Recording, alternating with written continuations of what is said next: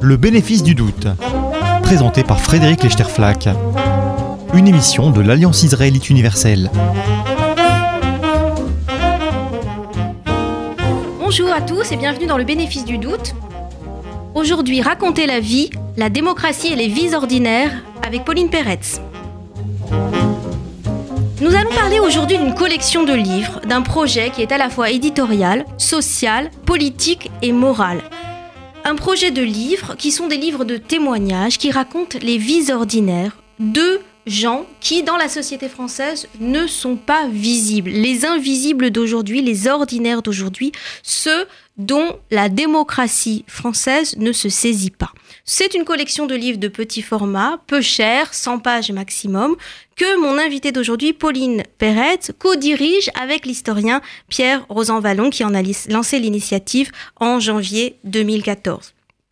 Depuis le début, je suis avec un très grand intérêt le, projet dans son ensemble, tant pour sa portée euh, sociologique, hein, avec ce portrait décalé de la société française dans toute sa diversité, que pour son intérêt euh, politique, hein, donner une voix euh, à combler ce déficit de, de, démocratie dont nous souffrons, et surtout, Pauline Perret, pour les mille questions éthiques que ce projet soulève et dont je souhaitais parler avec vous aujourd'hui. Pauline Perret, bonjour. bonjour.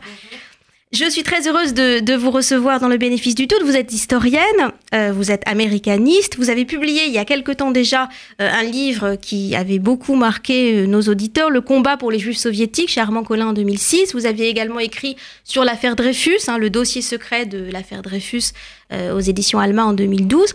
Et dans cette collection Raconter la vie aux éditions du Seuil, que vous co-dirigez, vous êtes l'auteur de deux titres. L'un s'appelle Auprès sur gage et c'est donc une enquête sur cette institution euh, très ancienne qu'est le Monde Piété. Euh, et l'autre titre s'intitule Sous mon voile et il s'agit du témoignage d'une jeune fille malienne voilée qui raconte sa propre vie, sa propre démarche et vous avez aidé cette jeune fille à rédiger son témoignage en l'accompagnant dans ce projet. Alors, euh, Pauline Perret, peut-être pour démarrer notre, notre discussion, euh, ce, cette collection a donc un peu plus de deux ans maintenant. Euh, on n'est pas encore à l'âge des bilans, mais enfin, mais enfin quand même, on peut déjà tirer un certain nombre de leçons de ces approches très très diverses. On a à la fois des livres qui sont des témoignages à la première personne, de gens qui réussissent à écrire leur propre, leur propre vie, à la faire sortir de l'ombre. on a des témoignages pour le compte d'autrui, des universitaires ou des écrivains qui écrivent la vie des autres. Euh, et puis, on a des grandes enquêtes qui racontent plusieurs vies à la fois dans un, euh, un, domaine particulier.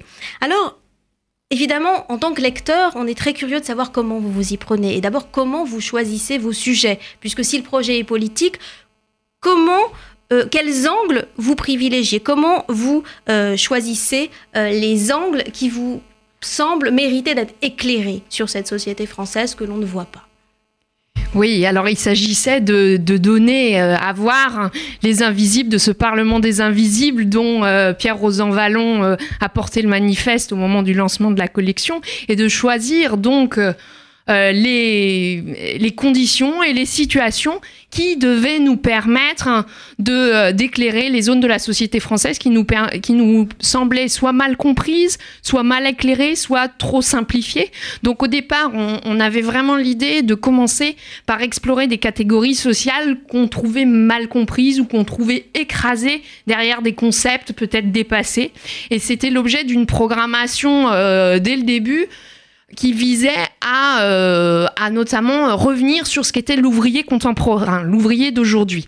Donc on a publié un témoignage, moi, Anthony, ouvrier d'aujourd'hui, un témoignage à la première personne, donc d'un ouvrier qui passe d'entrepôt en entrepôt, un ouvrier de la logistique, hors de toute démarche de syndicalisation, hors de toute euh, des marges de recherche de CDI, quelqu'un qui erre de contrat en contrat, qui trouve son intérêt. On a donc l'ouvrier de la logistique, le chauffeur-livreur. En fait, deuxième catégorie hein, euh, en nombre derrière la catégorie de l'INSEE euh, ouvrier, qui est une, catégorie hyper large.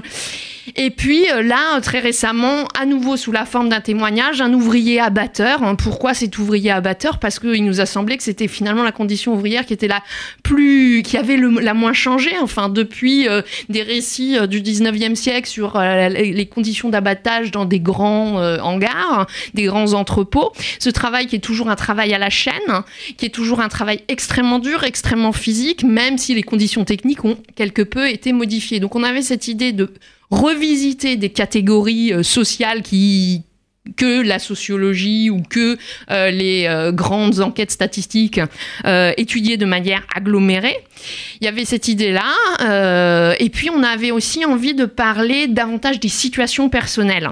Et donc, d'essayer d'avoir de, notamment des portraits ou des récits de vie de gens qui essayaient de bricoler leur vie, d'aménager des situations qui ne leur semblaient pas acceptables. Alors, c'était le, projet qu'on avait notamment avec un des premiers livres qui était la femme au chat, cette inspectrice des impôts qui supporte plus d'être inspectrice des impôts et qui s'imagine une deuxième vie d'éleveuse de chats euh, de Birman, de, euh, pardon, de chats de Birmanie. Et puis c'était aussi le projet en fait qu'on avait euh, et que j'ai plus exécuté lors de mon enquête auprès sur Gage, c'était de voir comment des gens qui n'avaient rien à voir entre eux, bon des femmes surtout auprès sur Gage parce que le mais qui mettent en gage des bijoux, donc c'est effectivement beaucoup une affaire de femmes. Ouais, c'est une affaire. 9, 9 clients sur 10, c'est une cliente, donc c'était une affaire de femmes, et des femmes qui, a priori, n'avaient rien à faire euh, dans le même endroit. Des femmes euh, européennes, des femmes euh, immigrées, des femmes immigrées qui viennent des quatre coins du monde hein, Afrique subsaharienne, Afrique du, Nord, Maghreb, Inde, Sri Lanka, et des femmes qui, confrontées aux besoins, un besoin urgent, un besoin imprévu, trouvaient même, euh, le même ressort dans la mise en gage de leurs bijoux. Et ça permettait de montrer comment on pouvait bricoler euh, sa vie et aménager des contraintes, comment l'imagination et le euh, sursaut pouvaient se permettre de sortir d'une mauvaise passe. Et l'intérêt de ce sujet aussi, c'était de revisiter des catégories. Là encore, on revient sur ce que je disais tout à l'heure, de ne plus opposer bourgeois et, et, pauvres, parce que face aux besoins, face à ce type de besoins, les bourgeoises comme les pauvres ont la même réaction de mise en gage. Donc on désessentialisait ben, les catégories euh, ethniques, mais on détruit, enfin on, questionne les, euh, les, les, étanchéités euh, sociales aussi. Donc l'idée c'est d'essayer de choisir des sujets qui permettent de ben, revenir sur des distinctions ou sur des simplifications de typification. Quoi. Et, de déplacer les lignes aussi du questionnement. Ce que je trouve très intéressant dans, dans un certain nombre de, de ces livres, c'est la manière dont, en tant que lecteur, on est déplacé non seulement dans ses préjugés, dans ses idées reçues, dans les, idées euh, non interrogées qu'on peut avoir sur certaines problématiques sociales, mais surtout la manière dont on, ne s'y attend pas d'attraper le sujet par cet angle-là. Euh, je pense en particulier à ce, récent livre euh, qui s'appelle Un homme à la crèche hein, de, Thomas Griot, qui s'intéresse à un auxiliaire de puériculture qui travaille dans une crèche et qui se trouve être un homme, ce qui évidemment est peu courant, et qui s'y intéresse en interrogeant sa position d'homme écrivant sur ce sujet. Et là, on est clairement au cœur d'une problématique qui est euh, tout à fait d'actualité, celle de, des, des, des, positions genrées ou des métiers genrés et des préjugés de genre, mais qui est interrogée avec un déplacement systématique de, de l'angle de questionnement. Mmh. Et je pense surtout au livre que vous, vous avez contribué à, écrire, que vous avez euh, euh, aidé son auteur à écrire, Sous mon voile, où il est question d'une jeune fille, d'une étudiante étrangère qui vient en France et qui se voile une fois arrivée en France. Et là aussi, sur cette question du voile qui était au cœur de notre actualité, qui revient régulièrement, l'angle que vous adoptez est tout à fait euh, inédit. Et il pose une question que j'ai envie du coup de vous poser, qui est celle de la représentativité. Il y a un risque à focaliser un sujet tellement euh, euh, politiquement explosif comme celui-là sur une seule personne, qui est tout à fait singulière, tout à fait spécifique, sur la question du voile. Est-ce que c'était pas risqué de choisir cette jeune fille-là? Oui, alors ça pose la question du, choix des témoins ou euh, avec lesquels on fait les livres. Alors, ce qui est évident, c'est que euh, l'envie de faire un livre sur tel ou tel sujet préexiste. À sa commande, préexiste à une rencontre, mais ensuite c'est la rencontre qui déclenche le livre et la rencontre avec quelqu'un qui a envie de parler, quelqu'un qui est d'accord pour faire ça. On se met d'accord sur les conditions. Très souvent, c'est des conditions d'anonymat. Euh, ça a été le cas avec euh, Fatima Diallo. Il y, a, il y des auteurs, des journalistes qui refusent euh, d'accepter cette condition d'anonymat et qui préfèrent sacrifier, enfin mettre à la poubelle le projet. Nous, on a décidé, dans la plupart de, des cas, que on, on, jouait le jeu de l'anonymat et qu'on pensait que c'était un risque qu'on était prêt à endosser parce que la personne accepterait de se livrer différemment. Et dans le cas de Fatimata Diallo, donc qui est un, nom d'emprunt, un pseudonyme, il était évident qu'elle ne dirait pas la même chose, euh, enfin qu'elle n'aurait pas parlé. C'est quelqu'un qui a demandé à son tuteur en France l'autorisation de faire ce livre, qu'elle avait envie de faire. Et, euh, a refusé, le, tuteur lui a dit euh, de refuser. Et en fait, bah, l'envie a pris le dessus et l'envie et peut-être que ce qui n'est indépendant du livre lui-même, c'était la relation de confiance qui était née entre elle et moi et qui euh, valait euh, la peine euh, de, de prendre un risque de transgression familiale. Donc moi, ce que j'ai envie, je déplace un peu la question de la représentativité. Évidemment, nous, on a des idées sur ce quel type de personne pourrait donner un, un bon livre. La façon dont on a euh, trouvé, par exemple, l'ouvrier euh, abatteur euh, dont je parlais tout à l'heure, c'est de passer par les réseaux de la CFDT de l'ouest de la France. Donc là, on a fait on, s'est mis en chasse. Et là, vous avez affaire à quelqu'un qui a déjà un discours articulé et structuré sur son rôle dans la société, sur sa place, sur les questions que ça lui pose. Ouais, c'est quelqu'un qui, a une 45 ans, qui a une longue carrière derrière lui, qui est quelqu'un qui est déjà assis dans la vie. Il pense à, l'après-vie professionnelle. Et c'est quelqu'un qui euh, aussi, voilà, a appris à prendre la parole en public en devenant euh, représentant syndical, quelqu'un qui est formé, qui est coaché. Euh, donc on, on n'a pas du tout, on n'est pas du tout dans la même situation que celle euh, d'une jeune fille qui est en train de vivre une transformation euh, considérable. Et en fait, euh, on se voyait de manière hebdomadaire, mais d'une semaine sur l'autre. Enfin, ses idées changeaient complètement. C'était quelqu'un qui était en construction et encore plus que qu'une jeune de, de, son âge, d'un autre milieu. Enfin, évidemment, c'est une période particulièrement de latence, de malléabilité. Mais c'était en fait, je, Fatimata, je l'ai rencontrée hein, très peu de temps après qu'elle ait décidé de prendre le voile, alors que moi j'avais l'impression que ce voile il était sur sa tête depuis, depuis longtemps et qu'il avait été, qu'il cachait ses cheveux depuis au moins le Mali. Donc les, les, gens, on les découvre aussi en faisant le livre. Donc, il y a un moment où la question de la représentativité, eh ben, elle n'est plus notre question. La question, c'est d'arriver à trouver ensemble le sens à donner à, ce récit. Parce que le témoignage, la démarche aussi de témoigner et de se laisser écrire par quelqu'un d'autre transforme, j'imagine, les gens qui, se lancent dans cette, dans cette aventure. Oui, je pense. Je pense qu'il y a une transformation des deux parties et c'est ça aussi que, que, que nous privilégions, que nous valorisons. Et je pense que la transformation qui a été la mienne, ou au moins la, décision de suspendre tout jugement pendant toute l'écriture du livre, de l'accompagner dans des lieux où je ne serais pas allée pour pouvoir comprendre ce dont elle me parlait, ben je, fais le pari et j'ai l'espoir que cette suspension du jugement, c'est aussi celle que, que sera euh, prête à faire euh, à faire le lecteur. Ensuite, moi, je me suis posé rétrospectivement la question de savoir ce que j'avais modifié de sa vie en étant euh, ben, récipiendaire de son histoire. Parce que euh, à un moment, ben, la relation de confiance devient telle que on, enfin, elle me demande, me conseil. demande conseil. Elle, il y a un moment, euh, une scène qui est racontée dans le, qu'elle raconte dans le livre, mais bon, qu'on a, qu'on a beaucoup retravaillé ensemble, un moment de trouble incroyable où on vient de lui proposer de l'épouser, d'être deuxième femme d'un homme polygame malien qui lui promet qu'elle pourra continuer ses études. Et puis elle me raconte ça dans le gymnase de, sa fac.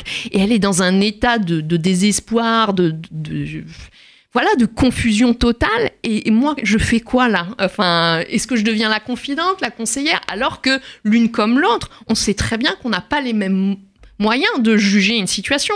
Donc moi, là, j'essaie de, de, montrer les faits. Voilà ce que c'est que la vie d'une femme polygame en France, d'une deuxième, enfin pardon, d'une seconde épouse d'un homme polygame en France. Mais je ne sais pas à quel point notre discussion a pu modifier ce qu'elle a, le choix qu'elle a pris et du coup, bah, l'histoire qu'elle raconte dans son livre. Mais, mais du coup aussi la position, la position de surplomb qui est la vôtre en tant qu'écrivain pour autrui, mm. elle vous sort de cette neutralité morale qui était, qui était, qui était disons, à la base du contrat de départ, de pas modifier, de pas trahir la parole d'autrui, mm. de simplement la transmettre. Mm. Est-ce que c'est possible de simplement la transmettre sans la juger, sans la trahir, sans la modifier? Est-ce que la position de surplomb de l'écrivain pour autrui ne vous engage pas dans une démarche où finalement la seule manière d'être honnête, c'est de partager vos doutes et vos questions, y compris avec le lecteur. Alors, les doutes et les questions, je les ai partagés avec Fatimata, pour d'abord parce que je ne comprenais pas toujours ce qu'elle me disait, je ne comprenais pas son raisonnement, que de toutes les façons, elle devait pouvoir expliquer au lecteur, et elle le fait jusqu'à un certain point, parce que le, les raisons pour lesquelles elle s'est voilée, elle a décidé de se voiler, finalement restent assez difficiles à comprendre. Et ça, c'est par exemple, euh, pour moi, c'est c'est le point de résistance, mais c'est aussi le point qui manifeste le fait que j'ai refusé le surplomb à cet endroit-là. Et en fait, plus qu'une position de surplomb, moi j'ai envie de dire que ce qu'on fait, enfin c'est ce que j'ai essayé de faire, c'est ce que Pierre Rosan Vallon a fait en accompagnant euh, Stéphane Geffroy dans l'écriture de à l'abattoir, c'est plutôt orienter les gens, orienter le regard, dire mais ça, ça va intéresser des gens qui comprennent pas ce que vous vivez. C'est ça qu'il faut expliquer ou essayer d'expliquer ça mieux ou donnez-nous un exemple. C'est orienter le regard. Alors évidemment, dans l'orientation du regard, il y a une partialité, il y a un intérêt qui est le nôtre, il y a une, enfin, une représentation de l'intérêt de nos lecteurs qu'on commence à bien connaître. Et, de ce qui vous semble être essentiel de faire partager sur un sujet comme celui-là en déplaçant les lignes. Et de revenir à la raison pour laquelle on est, euh, on s'est adressé à cette personne euh, au, début. Donc euh, d'essayer de, remplir notre contrat éditorial, c'est-à-dire ben, d'essayer de, comprendre pourquoi voilà cette fille malienne a décidé de se voiler, par exemple. Et même s'il faut accepter que le livre ne, ressemble pas nécessairement à ceux qu'on avait en tête au moment où, euh, la commande ou l'accord a, été euh, passé. Donc cette position de surplomb, euh, je, je, la, enfin, je la diagnostique pas dans vos termes à vous. Mais et en même temps, en tant que, en tant que lectrice, moi j'ai été très troublée par ce, par ce récit sous mon voile qui m'a beaucoup dérangée. Alors c'est vrai qu'il a considérablement déplacé mon regard sur ce sujet. Euh, je ne m'y attendais pas et en même temps il m'a beaucoup dérangé parce que sur un certain nombre de points sur lesquels j'attendais euh, une parole, une explication, une lumière, un éclaircissement, notamment sur la question de l'islam politique, sur la question des attentats, puisque la période dans laquelle vous avez recueilli ce témoignage, c'est la période dans laquelle euh, on a vécu les attentats, les attentats de, Paris de, janvier. Mm-hmm. eh bien, il n'y a pas un mot. Alors, il n'y a pas un mot et vous. Il y a, quelques mots. Oui, il n'y a, pas grand chose sur. En tout cas, on a le sentiment que cette jeune fille, c'est pas qu'elle souhaite pas en parler, c'est qu'elle a rien à dire sur le hmm. sujet. Elle et vous respectez ce rien à dire. Elle ne veut rien dire. Voilà, et c'est extrêmement troublant en tant que hmm, hmm, lecteur parce que est-ce que c'est par euh, manque de conscience politique? Est-ce que c'est par euh, finalement incapacité à s'emparer de, de, ce questionnement? C'est très troublant que cette lacune ne soit pas euh, comblée. Et ça rejoint une autre objection une autre difficulté que j'avais. Euh, on parle beaucoup du voile aujourd'hui dans une, dans une polémique sur l'aliénation volontaire, l'aliénation consentie. Euh, eh bien, il y a quelque chose de ça pourtant dans, dans ma réception de, ce, mm, de cette mm. démarche, de cette jeune fille. Alors c'est très troublant parce que mm. c'est sans doute pas ce que vous souhaitiez transmettre à elle. Et c'est quand même un peu ce que je ressens dans cette lecture. Alors, deux, deux manières, de, enfin, deux réponses à ces deux questions. La première, c'est de dire que bah, effectivement, euh, il y a eu un refus de, réagir à ces, aux attentats, un refus de dire de la manière dont elle se sentait, euh, ou, enfin plus ou moins rejetée à la suite de ces attentats. Mais ce qu'il faut comprendre, et là on, on revient à l'originalité du profil de Fatimata par rapport à tous les témoignages qu'on peut lire sur le voile, et il y en a tout de même beaucoup, j'en ai lu beaucoup avant de, de, de l'accompagner, c'est que c'est quelqu'un qui est, elle est africaine et elle n'est pas née en France, elle n'a pas été élevée en France. Et en fait, c'est quelqu'un qui, a, qui, a, qui, sûrement comme beaucoup de jeunes maliens et, jeunes euh, africains francophones, a euh, baigné dans... A eu une éducation en français et ne connaît de la France que ce qu'on voit à la télévision au Mali. Et donc, quand elle vient en France, c'est un gigantesque malentendu. C'est à la fois une incompréhension totale sur nos codes, nos règles, et puis juste, ben, elle n'est pas équipée, elle n'est pas prête à répondre aux faits quoi, qui se présentent à elle. Et euh, sans parler des attentats, c'est ce que je laisse transparaître dans le livre, c'est l'incompréhension totale à l'égard de ce qu'est ce la laïcité. Et au moment où elle vient en France, elle ne sait pas ce que c'est. Euh, et ce qu'elle finit par en comprendre par euh, oui dire, par des, des, copains de fac, c'est que c'est juste l'interdiction de porter le voile. Donc là, on voit un gigantesque malentendu porteur de conséquences grave. Et, euh, et c'est aussi l'occasion pour moi de, et euh, de, en tant que directrice de la collection, de se dire, bah, et, là, il y a une, est-ce qu'on peut pas euh, tirer de ce témoignage aussi des, des leçons politiques? Et une des leçons, c'est peut-être euh, accompagner ces jeunes qui viennent du monde entier euh, pour étudier dans, nos universités, en particulier dans les universités de banlieue où ces questions, euh, ces questions-là se posent. Donc cette suspension du jugement, moi je la trouvais de la part de Fatimata, finalement je la trouvais assez saine parce que elle aurait pu aussi euh, répéter qu'elle, ce qu'elle entendait à la fac. Euh, et, et, ce qu'elle a refusé de, de faire. Ensuite, euh, sur l'aliénation, la, la, particularité de ce témoignage et qu'on a compris en écrivant le livre, hein, Pierre Rosan Vallon et moi, on en, on en, parlait très souvent, on était un peu perplexes de savoir mais dans quel sens allait nous emmener euh, Fatimata. Et perplexité parce que Fatimata est quelqu'un qui a décidé de se voiler en dépit, enfin contre l'avis de, de sa famille, hein, donc mmh. pas d'aliénation familiale, alors qu'elle vient d'une famille d'imams. Euh, et pourtant, donc le père, la mère appellent Mali en disant mais Fatimata, retire ton voile, tu, tu vas te mettre mal là en France. Et euh, pas non plus de, de, de, refus de féminité. Euh, Fatimata, c'est quelqu'un qui avant d'arriver en France est joueur de basket, qui sort beaucoup, qui, euh, qui a un copain, qui va en boîte, qui aime l'alcool, qui aime la... Voilà, donc nous, on a, on a vu son, son, son choix plus en termes de censure personnelle, de peur de, euh, de dérive, peur de ne plus arriver à euh, contrôler ses envies, et c'est comme ça qu'elle qu'elle dit les choses et qu'on la laisse dire les choses, ce besoin de règles et ce besoin de cette règle euh, qui n'est pas seulement une règle vestimentaire, qui est la, le choix euh, de ne le choix de, de, de d'éloignement à l'égard euh, à l'égard des hommes, euh, qui est en quelque sorte une règle de vie euh, qu'elle s'est donnée à elle-même, comme comme Ulysse se serait attaché au mât, quoi. Et en même temps, cette interprétation, elle vous appartient comme elle peut appartenir à votre lecteur, quel qu'il mmh. soit, elle est en dehors du livre. Donc il y a un élément aussi de prise, que, de, prise de ouais. risque dans cette démarche de témoignage où on livre sa vie et ceux qui la reçoivent, ceux qui s'en emparent, peuvent l'interpréter à leur manière. Alors il y a une honnêteté dans la démarche de tous les livres de cette collection, qui partagent dans une très large mesure le, je dirais la cuisine, hein, le, le, le, la position de l'écrivain, la manière dont il se situe par rapport au témoin, quand il n'est pas le témoin lui-même, le, les, les, questions que ça lui a posées. Donc il y a beaucoup d'honnêteté dans la démarche, et en même temps, à un moment ou à un autre, il y a une prise de risque euh, dans la réception mmh.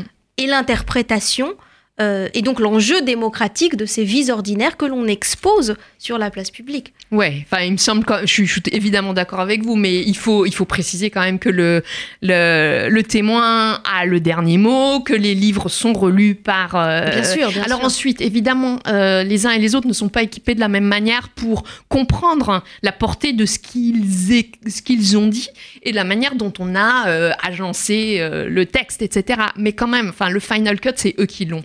Et ça, je pense que c'est très important. Et c'est important aussi de dire que pour l'instant, on n'a pas trouvé d'autres moyens de les faire témoigner, enfin, ou de, rendre leurs paroles présentes et, euh, audibles hein, euh, par les autres. Et la question de la, de la réception et, et de la de la volonté d'écoute des autres est, aussi essentielle dans le succès de l'entreprise, enfin de la dimension démocratique de l'entreprise. Et, cette volonté d'écoute, elle dépend aussi largement des moyens littéraires qui sont investis dans le projet. Hein. On se rend compte que euh, c'est pas pour rien, bien sûr, que vous solliciter des écrivains, y compris des écrivains connus, hein, de Kerangal récemment, François Bégodeau, euh, Annie Ernaux, hein, qui ont écrit dans cette collection euh, sur différents sujets, parce que la médiation de la littérature, des techniques de la fiction, de l'écriture, eh bien, c'est encore le meilleur moyen qu'on a trouvé de rendre audibles ces voix qui ne le sont pas et de rendre visibles ces gens qui ne le sont pas. Bien sûr, c'est aussi de la part de ces écrivains un, geste de